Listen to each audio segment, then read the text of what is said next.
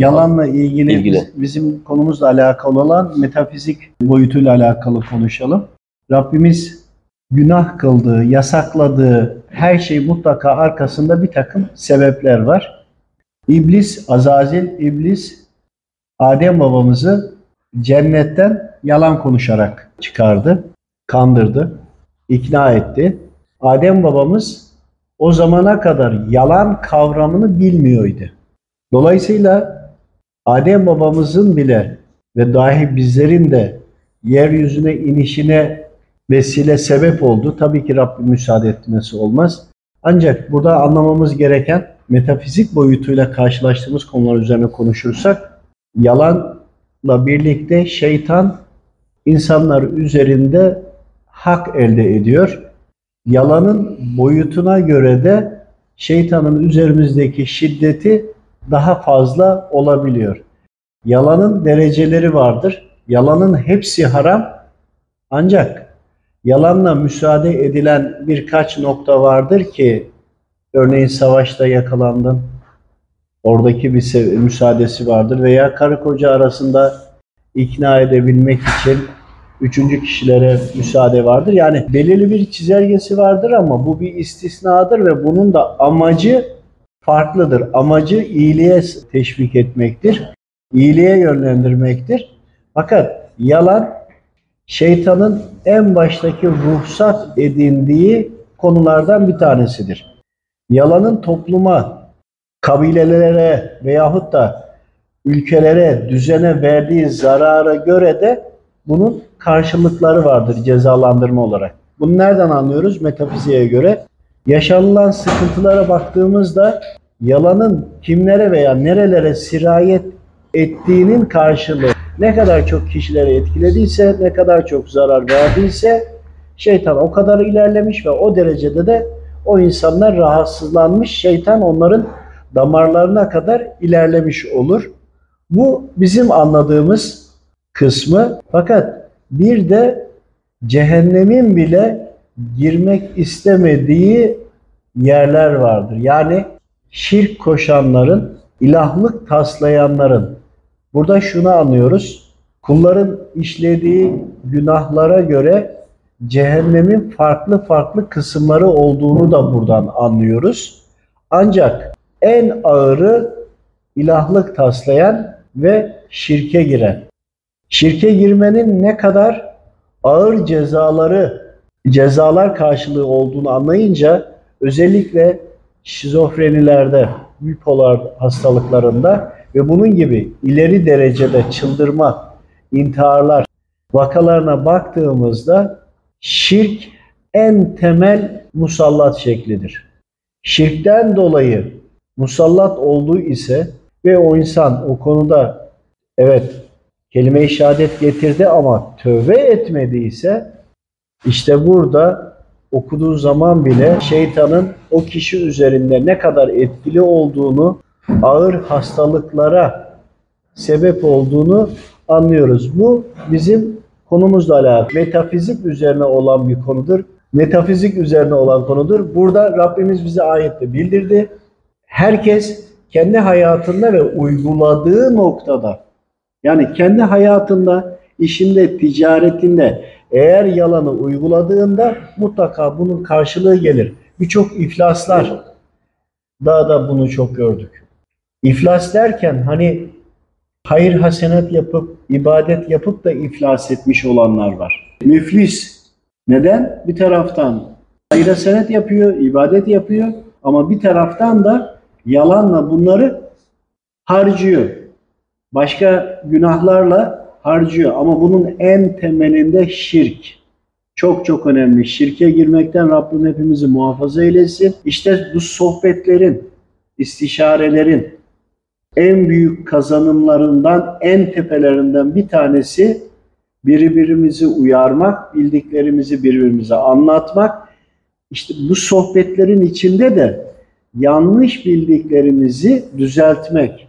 Bunun neticesinde de şirkten kendimizi, nefsimizi, bakın nefis de diyorum, onun bir açıklaması var. Nefsimizi de kendimizi de korumak.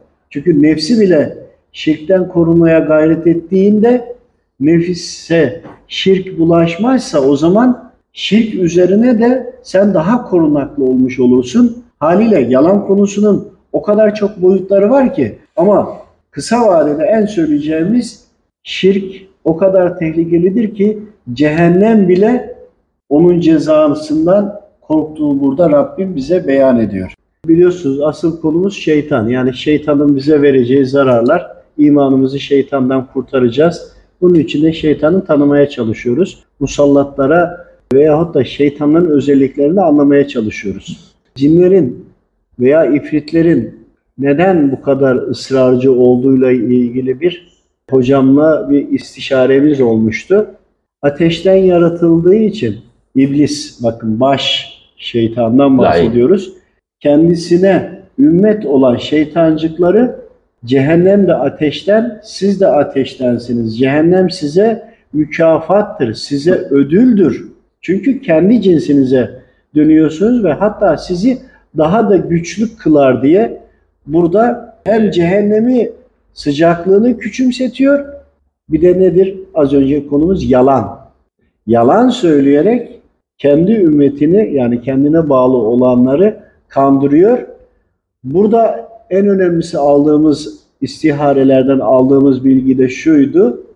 Onları Rabbim soğukla, soğuk sıcağı imha ediyor. Soğuğun sıcaklığı veya da yakıcılığı ateşin sıcaklığından daha üstünmüş.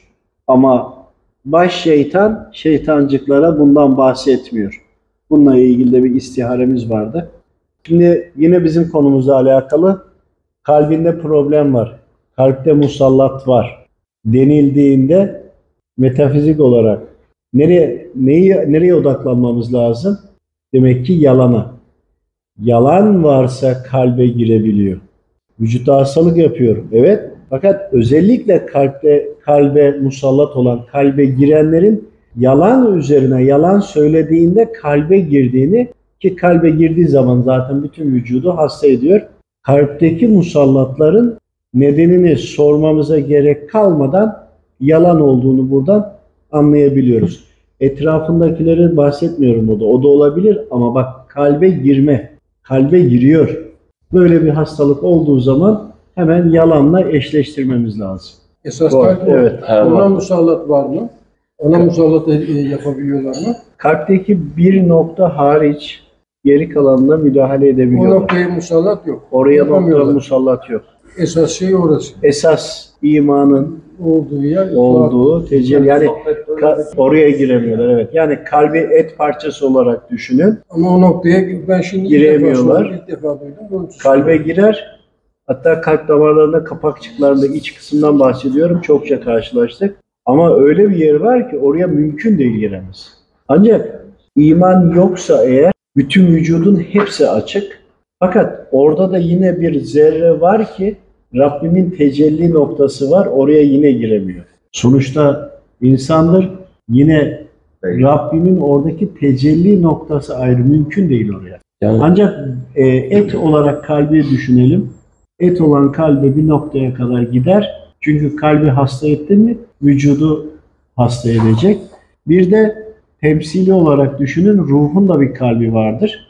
İşte Rabbimizin bizlere ikramı olan noktaya da ruhun kalbi diyoruz. İç içe olduğunda ruh ve ruhun kalbi olan noktaya giremez. Mümin değil. Yani imansız birisi başka bir dine bir şeye inanıyor. Bakıyoruz ki kelime-i şehadet getirmiş Müslüman olmuş. Eğer o noktaya girmiş olsaydı hiçbir şekilde Müslüman olmazlardı. Kelime-i şehadet getirip Müslümanlığa geçemezlerdi. Çünkü tamamı ele geçirilmiş oluyordu. İşte o noktayı iyilikle besler.